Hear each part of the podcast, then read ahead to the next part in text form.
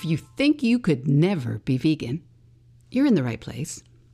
And if you think there's something big that you'd really like to do, but it's probably too late, you're in the right place. My name is Michelle Olander. I think there has never been a more important time, never been more reasons to move in a vegan direction. So I'm here every week to cheer you on and show you how to veg your best. Episode 152 For Fork's Sake with author Rachael Brown.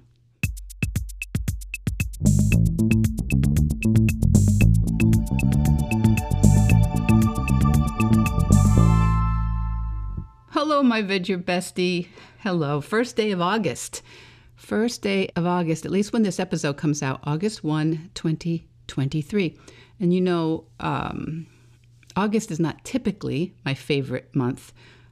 All the things I thought I had all summer to accomplish, well, actually, that mental construct is tick, tick, tick, tocking, rapidly disappearing. I'm really, um, I'm starting to panic when I look at the list of things I wanted to do this summer. Now, the days are still long, but if you're someone who spends a lot of time looking at the sun, the days are getting noticeably shorter. Now, I used to go crazy when my dad would say that years ago, but here I am doing the same thing. And then there are the weeds. The weeds in my garden are at their worst in August, and I've said it before geek alert. August was known as the weed month as far back as the 8th century, probably earlier, and I won't try and pronounce it in Old English, but it was written written actually written down by the venerable Bede, the Anglo-Saxon chronicler and scholar. How about that? The weed month. And the weeds intense in my garden right now, and it's hot and it's buggy to try and deal with them. But that's uh, that's neither here nor there. Just a glimpse of my to-do list for this month. The podcast always comes out, but sometimes those weeds don't get dealt with. Now, back to what we're here for. If there's anything I have tried to get across over 152 consecutive weekly episodes, it's that limiting and eliminating the consumption of animal products looks a little different for everyone. And everyone comes to the decision to move in that direction in a slightly different way. There are different precipitating ideas and crises and, and issues for everyone, though they tend to fall in three basic camps. One, door one that they come through ethics and compassion. Door number two, more and more, this is the, um, this is the door. Uh, people are compelled by environmental reasons. And door number three, health. And now I personally don't care what door anyone enters through. Whatever reason gets them to break through all the cultural conditioning and make different choices, make positive choices, because it doesn't matter whatever the precipitating event is, I think it's win, win, win. Now, today's guest is Rachael Brown, and she has entered this space through the health door. Rachael's helping people see the value for themselves and their families of a whole food, plant based diet. Uh, Rachael Brown is the author of a book that came out uh, last fall, For Fork's Sake. For Fork's Sake, a 10 day guide to healthier, happier eating.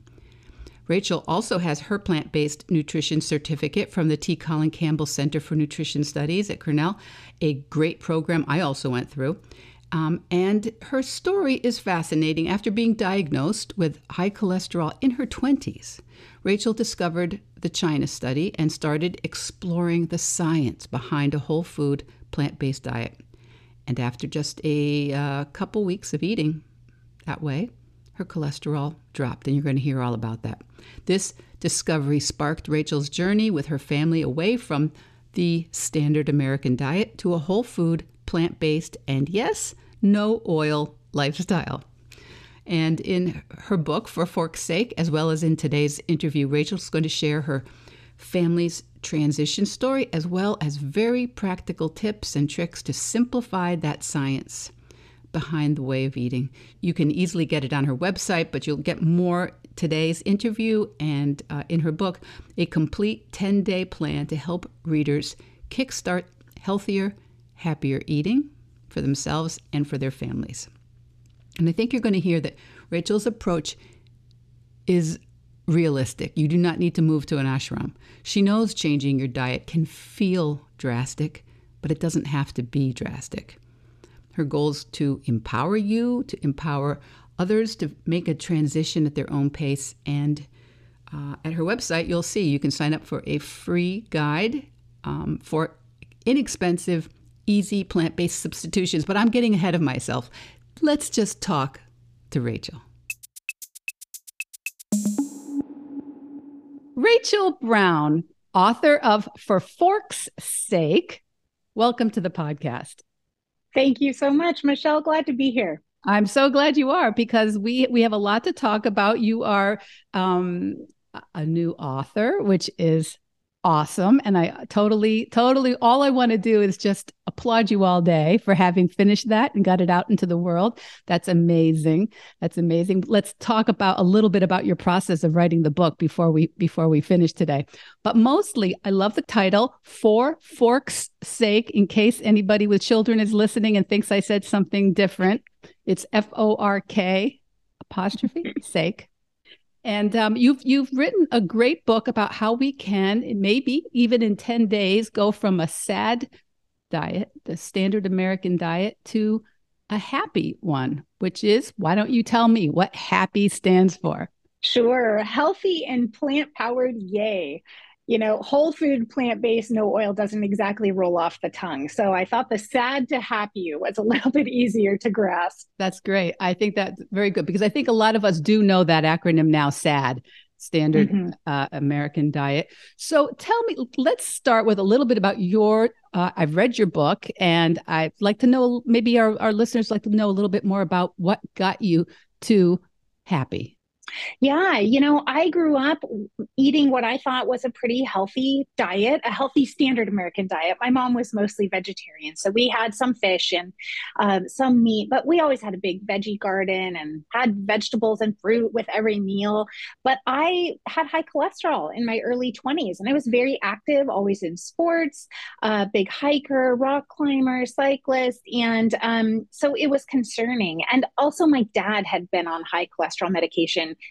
as long as I could remember. And he would have these odd side effects like lose his taste or something like that and have to go on a new medication. So I knew I didn't want to go on medication.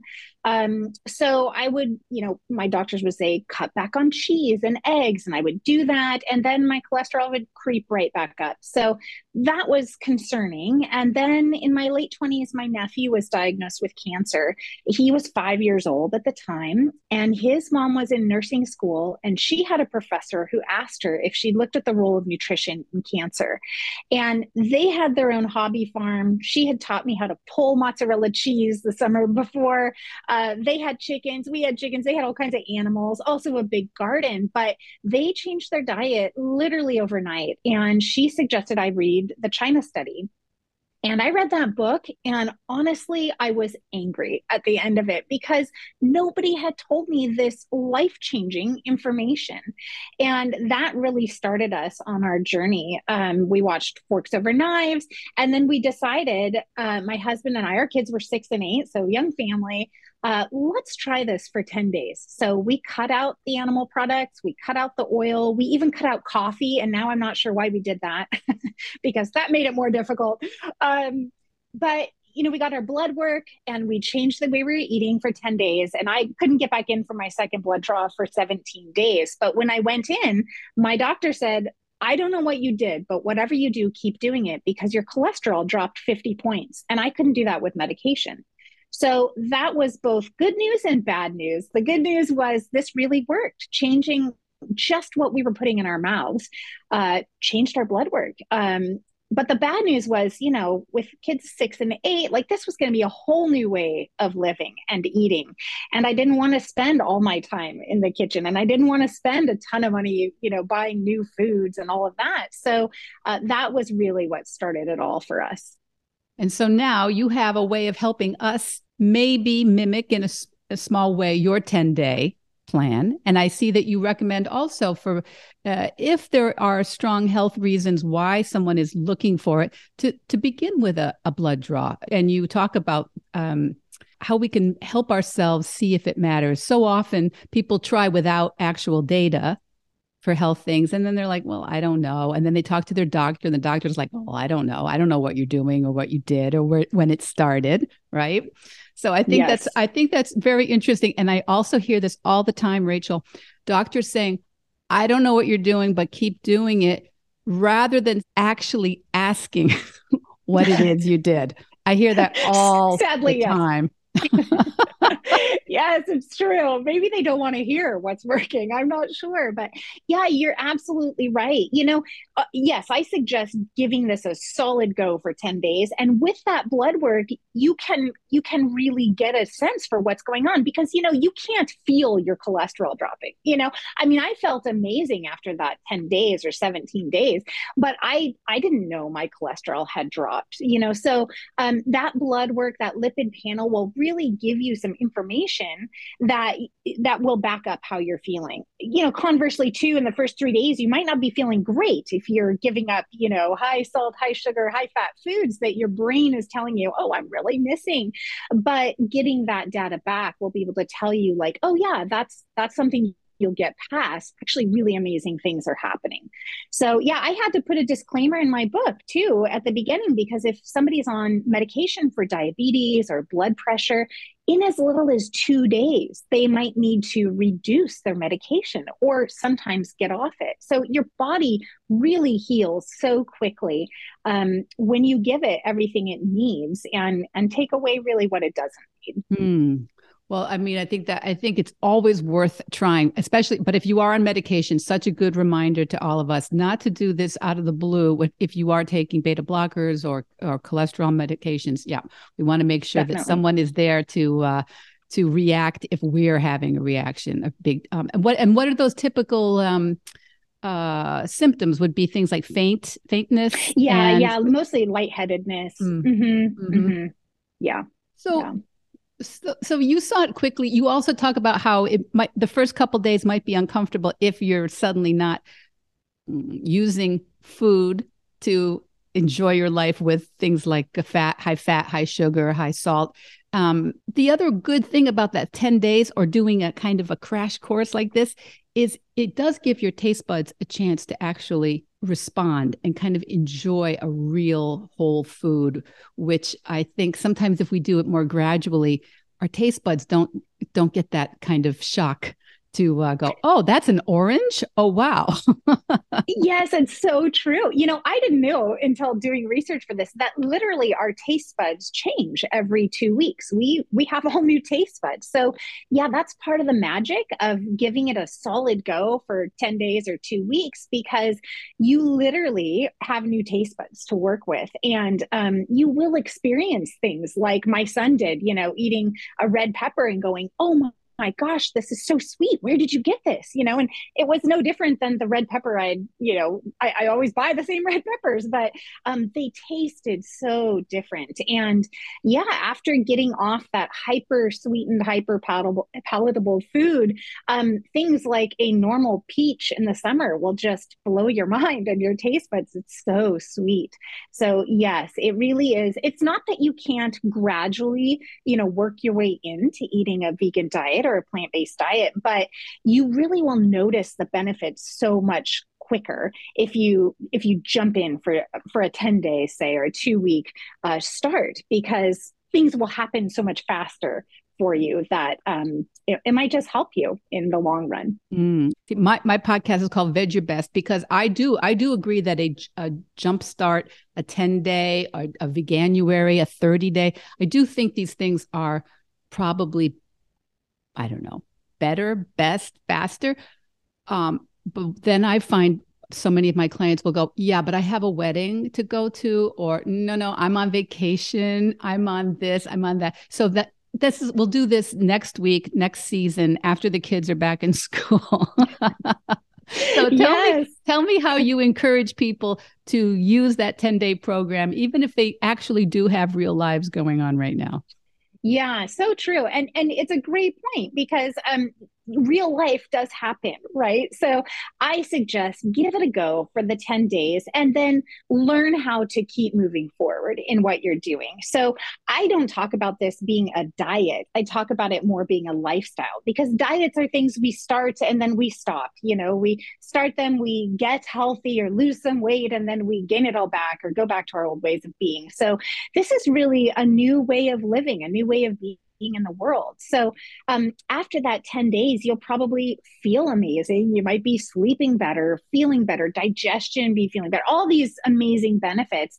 And, and you'll want to take that forward in your life. And then there are tricks and tips to learn to employ, right? Like how to eat out at a restaurant um, that maybe doesn't have vegan selections or how to attend a wedding or a dinner where uh, foods you aren't going to be choosing to eat normally now are available. Um, so you know, it, there's some there's some things to try later on, but if you give yourself that start, I think you'll really have more of the impetus to to stay with it.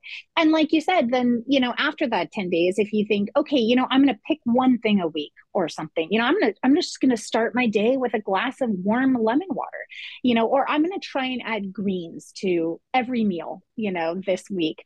Um, picking some of those small actionable steps can be huge and and create long-term change as well. So what is something you have noticed when people are trying to do your your 10-day plan, your sad to happy plan in 10 days? What um what do you notice that people are doing that you want to caution them about? What is something I'm sure because you know what I find is um, even even for myself, I interpret, oh, they said that, but they don't really mean that. so where yeah, do you see people doing their own like spin on what you're saying? Yeah, the funniest thing, I mean, a lot of people will come because they're dealing with high cholesterol or they have some um, markers for heart disease. So a, a, lot of people are looking to lose some excess weight.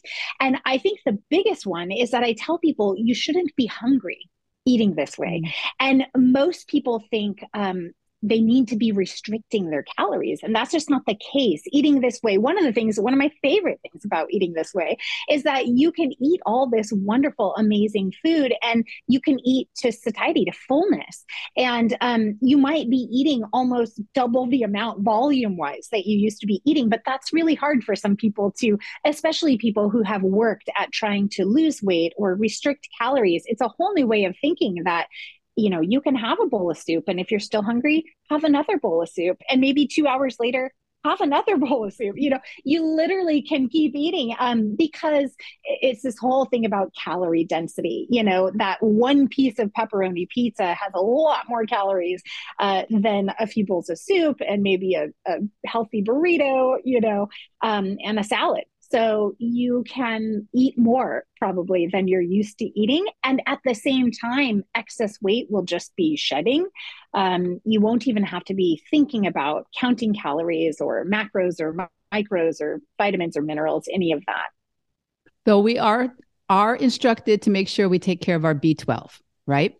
Yep, yep. That's the one supplement really that um, that anybody who's not eating animal products needs, and you know that that comes from bacteria in the soil, right? So we um, aren't eating soil on our plants and our veggies anymore. Um, the only reason we need it from the animals is because when they still eat greens and grass and all of that stuff, they're they're getting enough of that. So we can just cut out the middleman and uh, take a vitamin B12. Depending on where you live, some people might suggest vitamin D as well. But um, I tend to go with Dr. McDougall. You know, get outside every day. Try to be out in the sunshine if you can um, for 15 to 20 minutes to to get that vitamin D naturally. Yeah, and that's something um, we don't have to be plant based or vegan to be low on B12 or vitamin D. That's something that, right. especially people my age and older, uh, I'm I'm about to turn 64. A lot apparently, a lot of us are low in B12, even if we are eating uh, animal products. So, real important. Yeah. Yeah. I would assume, and I don't know, but I would assume that's just because what 97% of Americans aren't eating enough vegetables, right? And only half of us are eating enough fruit. So, you know, it does kind of make sense with with what we're eating as a population. So, your recommendations also are to limit or no oil. Yes. So, tell us everything. yeah, this can be a tricky one for people. My mom was one of the biggest people in the beginning, like the Mediterranean diet is so healthy. Um, that's a big one that people always bring up. And yes, I would say the Mediterranean diet is uh, more healthy than the standard American diet, but that's primarily because they eat more vegetables, legumes, whole grains. Um, it's not because because of the fish and the olive oil, it's despite those things that the Mediterranean diet can be a healthier option. Um, you know, for the easiest explanation, I say the same reason we don't want to be eating oils this is the same reason we don't pour oil or bacon grease down our drains, right? We all know that clogs drains. And basically the same thing happens in our body. So um, oil is 100% fat and i don't i don't know a lot of people who are looking to just eat 100% fat. Even if you're trying to gain weight there's healthier ways to be eating that. Um, so you know if you're trying to gain weight add more avocados and nuts and seeds and tofu but um, that oil that that 100% uh, you know olive oil let's say a tablespoon is the oil from 50 olives so all of the nutrients and uh, fiber and antioxidant, all that stuff has been stripped away, and you're just left with the fat. Um, if you want that olive oil, you like olives, then eat olives. You, know, most people don't sit down and eat 50 olives, um, but you can. That's just fine. Uh, but usually, you know, you might sit down and have eight or 12 or 15 olives, but your body uses that whole olive very differently than if you're just having oil so oil um, is inflammatory in our bodies and as we're learning and, and knowing more about what inflammation does in our bodies we know we don't want to have inflammation. So um, yeah it, it's not as hard as it sounds. On my website i've got a free printable downloadable thing that that is a guide to cooking and baking without oil. And it's really quite simple. You can just swap out vegetable broth or water if you're sauteing. Um, you can air, still air fry you know if you like french fries and that kind of stuff you can bake things in the oven or uh, air fry things. And if you're baking the simplest swap is to just use an applesauce instead of a vegetable oil. So it's not as hard as people think. And um, it's one of the things a lot of people who have a hard time, who've changed their diet or eating more healthy, um, it's not until they actually give up the oil that they notice the most difference mm. um, in how they're feeling and how their joints are feeling. A lot of people with arthritis notice a big difference after cutting out dairy. Secondary to that, I think, is um, is oils. So um, I, I would just offer that people give it a try and see how they feel. We believe you, and we want to do that and now we are visiting a friend or we are going out to eat how would you how would you help us ask for that in another kitchen when it's not our own kitchen Good question. You know, I've I've run the gamut here. I have uh, called ahead and said, you know, I have these dietary restrictions. My doctor has advised me to not have this. You know, and that can work for somebody who wants to take that route. Um, Christopher Carnrick, an amazing um, chef, he he's printed out little cards that um, that have a note on there to to hand to the wait person that can hand to the chef that say, you know, here I, I have heart disease and here are the things that I can't have. Um, and a lot of people working in a kitchen appreciate that. I've mostly accepted that if I'm going out to a restaurant, that I'm going to have some oil in my food. And, you know, I, I have tried many times and asked a lot of places can't really wrap their head around cooking um, without oil. And so sometimes that's a big ask. So, you know, I mostly don't worry about this if I'm eating out. I don't keep oil in my house. We don't cook anything with oil here. And so I I mostly just think if I'm going out, I accept there's going to be a little bit of oil in the foods. I'm not going to worry about it then. But um, for those who are being really careful, yeah, call ahead and ask. Um, or, you know, scour the menu and see what you can find that maybe is prepared ahead of time without oil. You know, you can maybe get a baked potato uh, or some grains that don't have oil added. Uh, the other thing I do add is that I, I say if things are going to be drizzled, oftentimes, you know, things, items are drizzled with olive oil. I just say, can I have no extra oil added, please? Um, and that does help. Yeah, for sure. I always ask that because I, I do see that on so many. It looks so lovely, you know. It's yes, just a little bit of glistening anointment, I think, as Jamie Oliver used to call it. uh huh. Yeah. So, uh, and I do think that's a great idea to have something written on hand. I think that's great for all of us. But if we have us, if we are really trying to get our cholesterol down, I think that's great because very often I find chefs are fine and I find wait staff are fine, but they don't always communicate that well together. And I think sometimes wait staff are scared of the chef. yes, it's true. and so to hand them something saying this is our client out in the in the dining room, I think that's a great thing. So there's not a miscommunication. That's awesome. Love love that idea, and I think we should all consider doing that in some way. Um, I I've just been traveling um, quite a bit this spring, and uh, I know the Vegan Society and others um, have lists in different languages. I think you can download on on their site when you go to Italy or China or Japan, especially countries where where you don't have any familiarity with the language.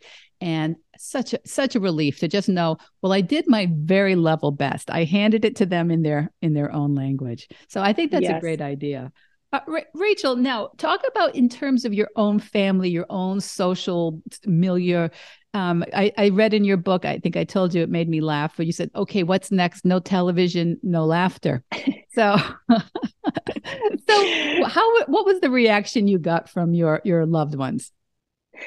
You know, um, it's been varied. Some people jumped on board when they learned new information, you know, and um, were really excited to try new things. And um, other people really dug their heels into what they were doing. You know, it's a very personal thing what we eat. And I didn't realize this in the beginning. You know, when we learned all this information and we experienced this incredible change and feeling so good, you know, our numbers changing, uh, all of that, we wanted to tell everybody we knew. And um, we quickly realized that if we wanted to have friends, we should probably uh, change our methods because um, yeah it, it, can be tricky but you know my dad is in the early stages of alzheimer's his father had alzheimer's and um and they've made some significant changes, um, which has been very helpful.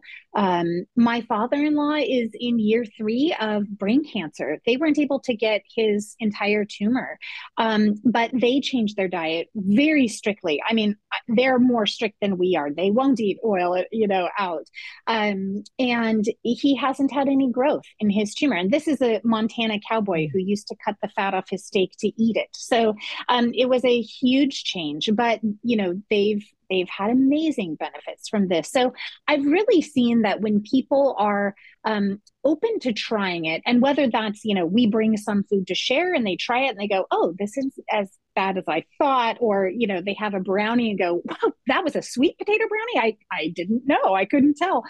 Um, whether it's that route or they experience benefits themselves, um, you know, usually people will jump on board, maybe not entirely or for a long period of time, but um, for the most part, you know, they're they're accommodating, which is nice. And for friends that aren't, you know, we just offer to bring, you know, some people want to keep eating what they're eating, and that's okay too. We're not out to change everybody's mind if they're not open to something, but um, we've just found it easiest to say, we'll bring something to share. And we've learned to double what we bring because often if it's a gathering of people, our food will be gone before we get to it because people want to try delicious food that is, you know, beautiful, has all these colors in it. You know, if we're adding a lot of fruits and vegetables, which we usually are, um, it, it, looks palatable and then they taste it and they really enjoy it. So um, yeah offering some options for people to try is really helpful and just being a gracious guest. You know when we started we did not uh, we didn't say like we're never going to eat this. If we go to somebody's house and they prepare us whatever we will eat it. We will be a good guest. But we were really shocked at how amazing our friends and family were when they knew we were doing this. Many of them would say well can you give me a recipe that I what what should I make? You know, and they wanted to try.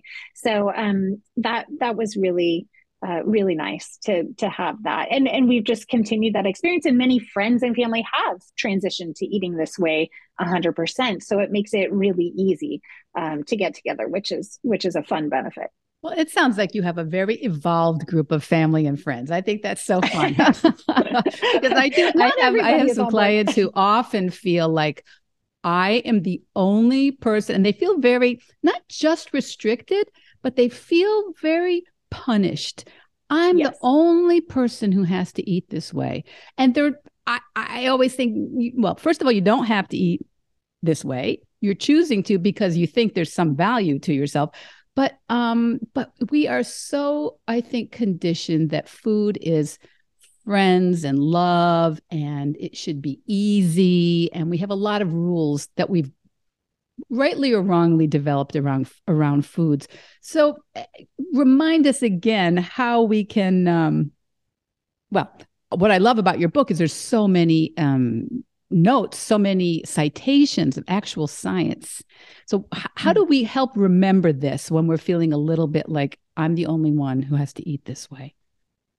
Yeah, that's a big one. I, I think for myself and for people I consult with, I think honestly, having those reminders and whatever works for you, you know, whether it's reading, picking a book every month to read, watching documentaries, you know, now after COVID, there's so many online organizations. If you don't have an organization or a or a club or a pod near you, um, you know, you can hop online. Whole Communities is one through the the Center for Nutrition Studies. It's a worldwide organization. There's thousands of people on there, but you can hop on and join other people who are trying to do this.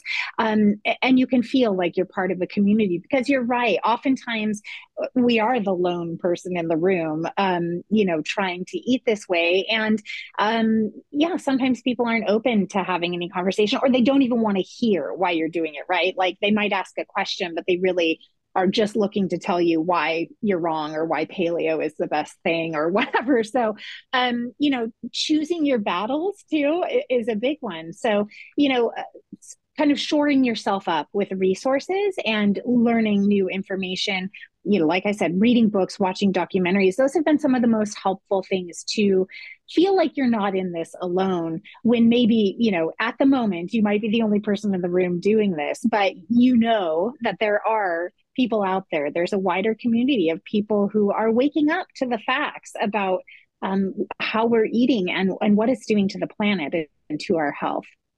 That's such a that's that's a good reminder. I always say that um, my mentors uh, in in my vegan journey were were podcasts. So many podcasts that I listened to, and I had previously listened to a lot of cooking podcasts and food history podcasts. And at one point, when I was kicking this around, I was like, yeah, but I don't want to be listening to the history of animal products and foods. I understand that's our history, our traditions. I want to crowd that out. And I started looking for some, and boy, it makes such a difference when you start crowding out just the way we can. Uh, Dr. Greger, you who you mention often, yes. he says crowd out the animal products with plants.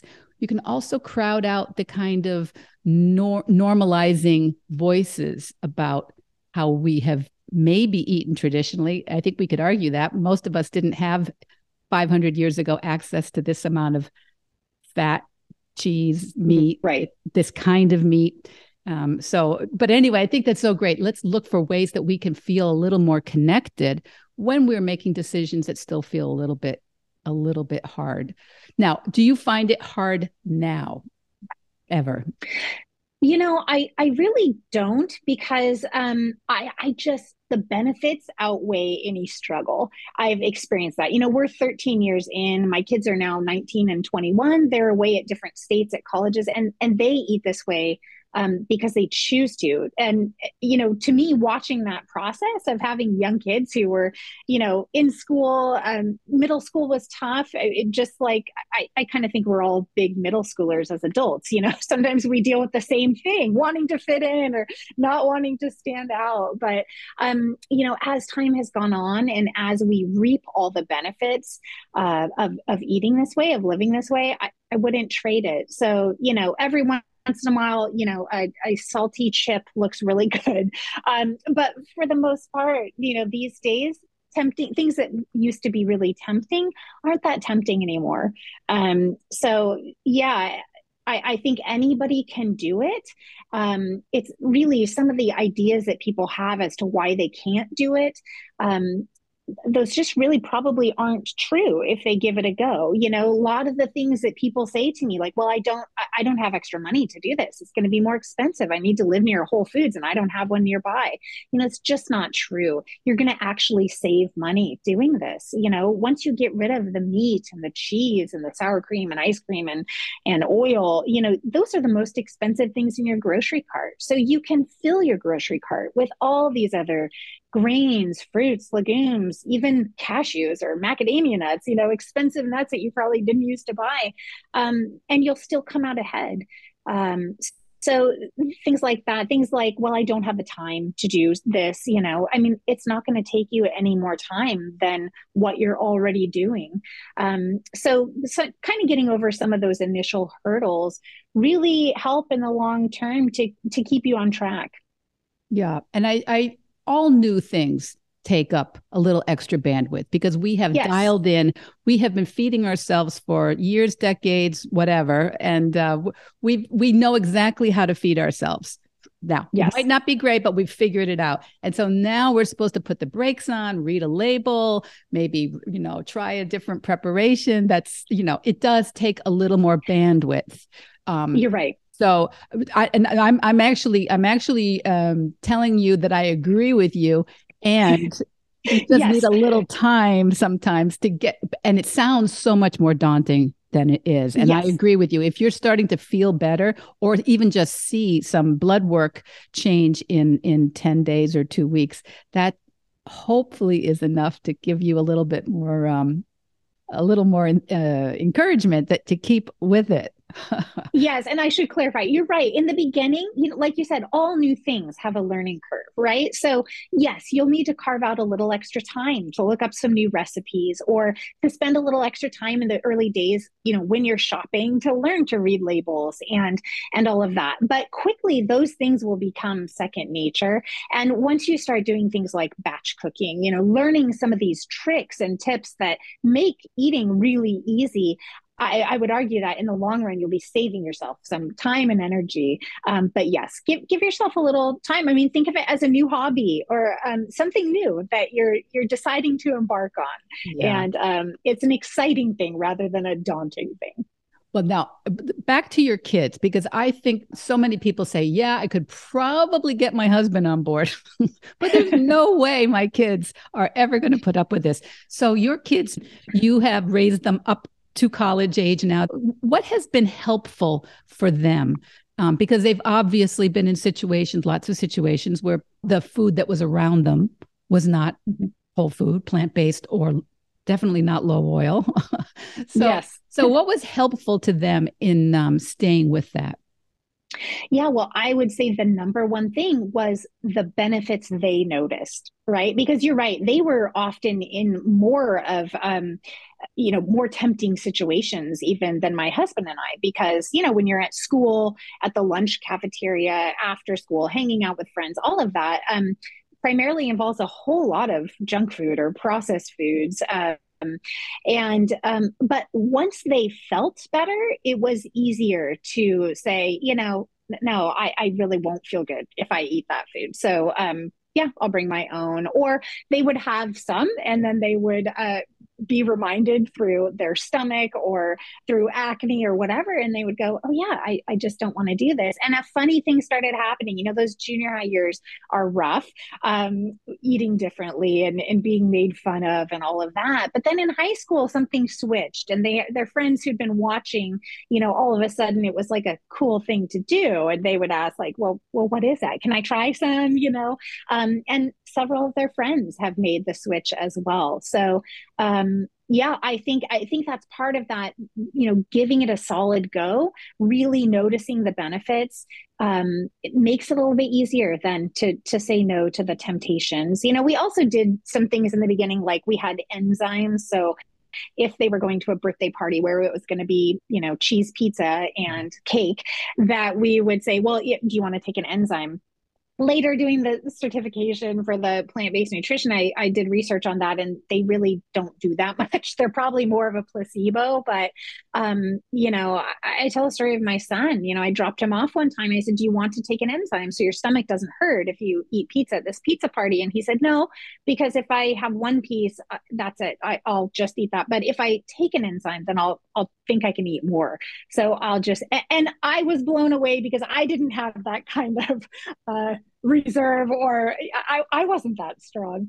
So kids are amazingly resilient. And the other thing with kids is they don't have as much time in. They don't have as much emotional connection i think to food as many adults you know? So when they learn something when they see that cartoon video of the orangutan who doesn't have a habitat anymore because the palm oil has been, you know, we need palm oil. And so they're raising the, the habitat of the orangutan to, to grow palm oil. When they see that, something in them really changes. And it's it's much easier, it seems like, for kids than to say, well, then forget it. No, I'm not going to eat that.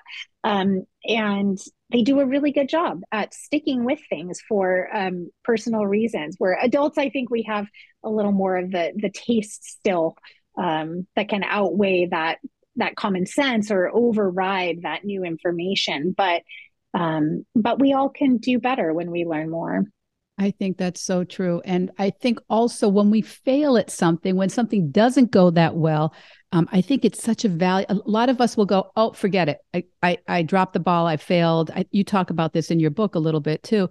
But this is there's so much to be learned from a failure. Maybe when you're in this situation, you need more. Like, so you're at your mother-in-law's house, or you're with friends, or you're you're traveling. Where is it hard? Then we can always make a plan for that or you could even kick it down the road a bit and go, you know what? In that case, I'm not going to be as um, uh, conscientious on my either ethical choices or my my health choices in this situation because I don't have that figured out yet. And I think you talk about you were so changed by the China study. Your book is is kind of a China study light. It's like a little bit like we have the kind of the bet the highlights, but we have it, it kind of comes into our house a little bit more how we can actually function with it.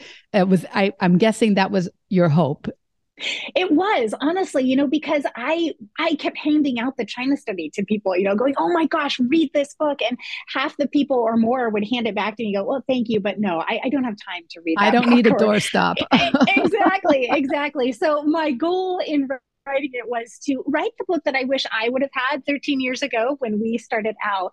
And in talking and working with young families, many of them said, I, I don't have time to read books anymore, you know, or I just read blogs or listen to podcasts or whatever. So, um, so I, my idea was to make it as short and sweet and easily digestible, pun intended, um, to, as as could be, so that there was the why and the how, but really in a in a snippet kind of form so that I, I do hope that people will go back and read the China study and, you know, read all these seminal works. But for many people who maybe wouldn't have picked up a book otherwise, I'm, I'm hoping that this will be that first step in.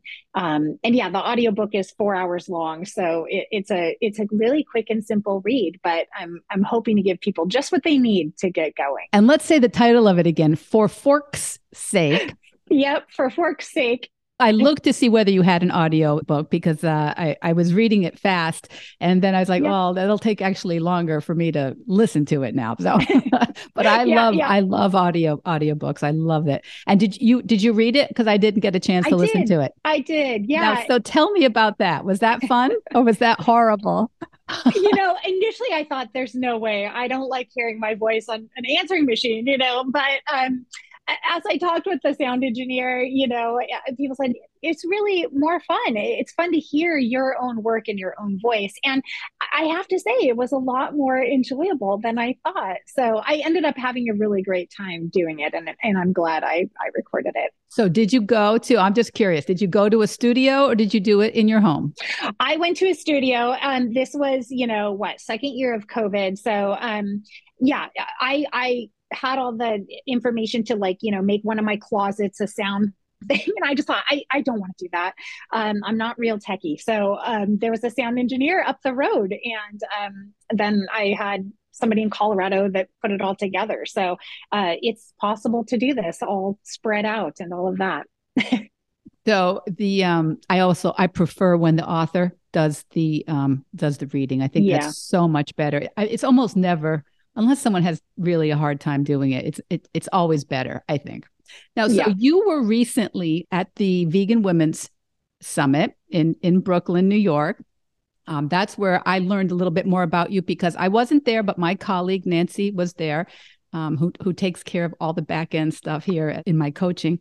Um, tell me, what did you learn? What was great? What was uh, what are you looking forward to for the next one? What will you go to another one? Tell me everything. Yeah, you know, it was wonderful meeting Nancy. She was terrific. Um, this was my first vegan women's summit and um, and it was really fascinating i would say. I mean first of all very exciting that there were what over 1100 people. It wasn't all women. Uh, my husband attended. There were there were many men there. Um, but so exciting that there are that many people excited and um, energized really to learn more and to spread information. And and so many entrepreneurs really. I didn't realize um, how many entrepreneurs were going to be there. Um, all these, you know, burgeoning businesses and everything from this boots, you know, rather than uh, plastic boots instead of leather, to um, to plant based honey, um, and then everything in between, you know, cheeses and meats and oysters and sushi grade tuna. I mean, so there were all these um, very interesting products. And um, that really, I think that was the hardest part for me, honestly, um, was thinking about you know, at the end of the second day, I was really just wanting a salad with some vegetables because we had all these foods to try, but they were primarily fake meats, you know, mm. or fake cheeses. And I understand that um, we're trying to help people who might not otherwise, you know, go straight to a salad or a veggie hummus sandwich. Um, but I have a hard time having worked with people now for a few years in this space with some of these transition foods because sometimes people use them in the beginning, but then that beginning becomes the norm and they never transition away from these foods. So I understand that for the planet, for the animals, yes, 100%. You know, um, these meat alternatives, cheese alternatives are fantastic. But um, from the health standpoint, I, I don't see them being a, a long-term solution. So um, so that was just interesting to notice. You know, I do hope that schools would move from a chicken sandwich or chicken nuggets to a plant-based chicken nugget or chicken sandwich. But then I hope they would move to a black bean burger, you know, or something else that would provide not only benefit to the planet, um, but to kids' health and all of our health as well. So um, but fantastic speakers fantastic people doing amazing work in in the spaces that they're in. So um, really fun to meet some um, women lifestyle medicine doctors who are changing their practices in ways um, that are really unheard of. You know people are are really wanting to help others make changes. And so it was really fun just to get to meet people who are busy doing that. You know the the mayor of new york eric adams um, and his assistant Rachel, they're doing terrific things. You know, they've they've gone to um, no no animal products in meals twice a week in New York City schools. Um, they've introduced healthy food, plant based food, as the number one option in hospitals in New York City hospitals. So if you have surgery and you come out, your first option for a meal is a plant based meal. Your mm. second option for a meal is also a plant based meal. And if you still want meat or cheese, that would be your third option, and you can pay extra for that. Mm. So this is just amazing um, amazing work, really, and making such a big difference in so many people's lives. So, really fun to get to meet with um, some like minded individuals. Well, I hope to be there next year. I just was triple booked this year, and so that, I missed my my college reunion, my 40th college reunion, and the Vegan Women's Summit. But uh, anyway, so and I totally agree with you.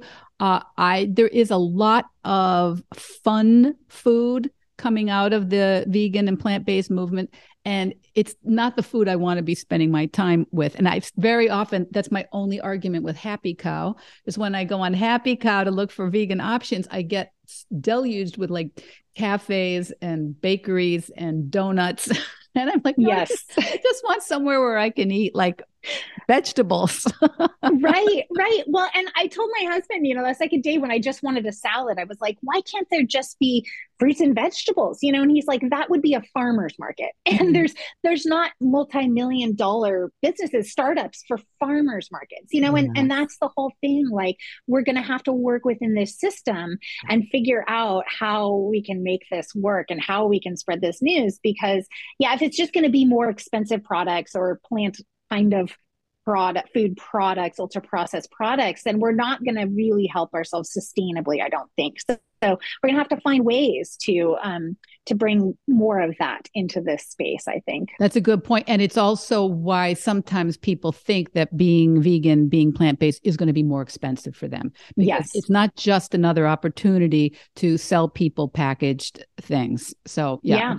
It, I think I think this is this is I think the long range the uh, the tension in the community is going to be um, sustainable and healthy and ethical. Um, it's just I'm just glad we've got this this perfect storm of it coming from every angle. So and and money's behind it. So we'll have to try to funnel that money into the right things like farmers it's market, true. like big broccoli, right?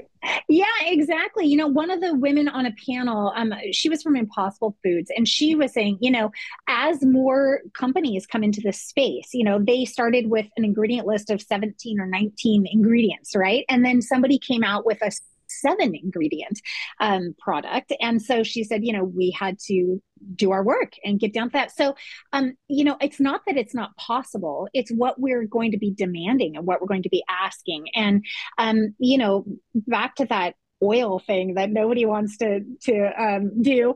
Uh, you know, a lot of these products have so much oil. There's so much unhealth in in these products, and they're really not food products. So, you know, the more consumers demand healthy things that taste good, we know we can make them because we can make them in our homes. Um, it's not that far of a stretch to to have some of these items in the grocery store that are good for the planet, good for animals, and good for us. So we just need to continue to demand it with what we're choosing to purchase. Now, uh, for Fork's sake, the book also has some recipes. It's not, I wouldn't call it in general a cookbook, but there are some good standard uh, recipes. Why don't you tell us like one or two of them before before we close up, so people can be like, "Oh, I need to learn how to make that." yeah, sure. So, um, Jeff Novick, a wonderful dietitian who actually worked um, in uh, some big food uh, stuff before transitioning himself, um, he said I could use his longevity soup recipe, which is one of the easiest and best things I think I can recommend for people. Um, it can be a meal, it can be an hors d'oeuvre, it can be you know a dessert, really I mean, you can make a big pot of this soup for, you know, eight year olds can make it. I mean, you really, it's not hard to make. Um, it's really great for you. And um, that's a super recipe to just put in your rotation and to, to have on hand. Um, for kids, if you have kids in your life or if you yourself love desserts, um, I've got a, a, peanut butter ball recipe. And it doesn't have to be peanut butter, it can be any nut butter that you enjoy. But um, that's great for athletes. You know, we'll freeze them and stick them in a bag to take on a long bike ride. Um, those can be wonderful as well. And then um, macaroni and not cheese that was a big one too and also not just for kids you know you can make this a, a, like a veggie bake and it's terrific people of all ages really love it so yeah there are just a few um, recipes to get you going in the book and then on my website i have a few more um, there's so many amazing cookbooks out there these days with uh, just mind-blowing plant-based recipes um, as well as you know google you can type in you know whole food plant-based no oil lemon meringue pie and you'll have thousands of recipes pop up if not millions these days so um, yeah it, it's got a few to get you going that's great. That's great. So I'm going to I'm going to respect your time and and let you go, but we're all going to be looking for four Fork's sake, the book by Rachael Brown. And your website is also for fork's sake.com, right? Book.com. Yeah, for forkssakebook.com. Book.com. Well, all the all the yep. links will be in um, the show notes. And I really appreciate you having kind of um, distilled so much of the this big science and the big issues into something so readable and something so shareable. And thank you for being on Veg Your Best, Rachael. Thanks so much for having me. It's been a pleasure. So, so what did you think of Rachael? I mean, I think Rachael's enthusiasm is obvious, right?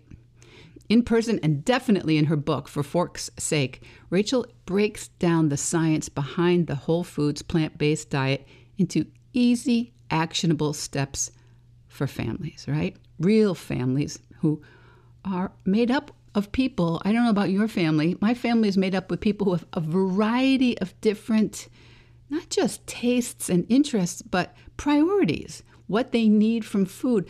There are times in your life when you just need to fuel yourself. There are times in your life when you really want to enjoy food. Uh, there's different times, and we um, we need to we need to navigate all these when we're working with our families and trying to get them to eat something a little healthier, a little more whole, and low oil. Now, sometimes I know that some of us in this plant based vegan community can come across well, kind of as drill sergeants, you know. Suck it up, Buttercup. Change everything about the way you eat today. But Rachael's approach, I think, is very supportive. And uh, I like the way she wants you to know that dietary changes don't have to be overwhelming. It doesn't have to be all or nothing today. in small steps can lead to big, big, big changes over time. And for goodness sake, if you think that the whole food plant based lifestyle is no fun, I know. I know some of you say that. I know you do. You should check out the videos on Rachael's Instagram. Uh, her Instagram page is also called For Fork's Sake Book. And Rachael shares a recent trip, I mean, just very, very recent trip uh, to France. She was cycling and eating and eating and cycling, and the photos are gorgeous. So be sure to check out Rachael's Instagram for Fork's Sake book and also her website, which is called forforkssakebook.com, and sign up for that free plant based substitution guide to get more information on her personalized coaching. And of course, all the links are always in the show notes. Okay, my veggie bestie. Thanks for being here. Stay cool unless you're down in the uh, other other hemisphere. Stay stay cozy, and uh, I'll see you next week. But until then, veg your best. Veg Your Best podcast production, music, and editing by Charlie Weinshank. Thanks, Charlie. Before you go, it would mean so much to me and the Veg Your Best team if you would hit subscribe leave us a five star review, or share with someone you think might be interested. Something about algorithms, it helps bump us up a little in the rankings, and that's the best way to help others find the podcast and for us to find our audience. So, until next week, make it easy and veg your best.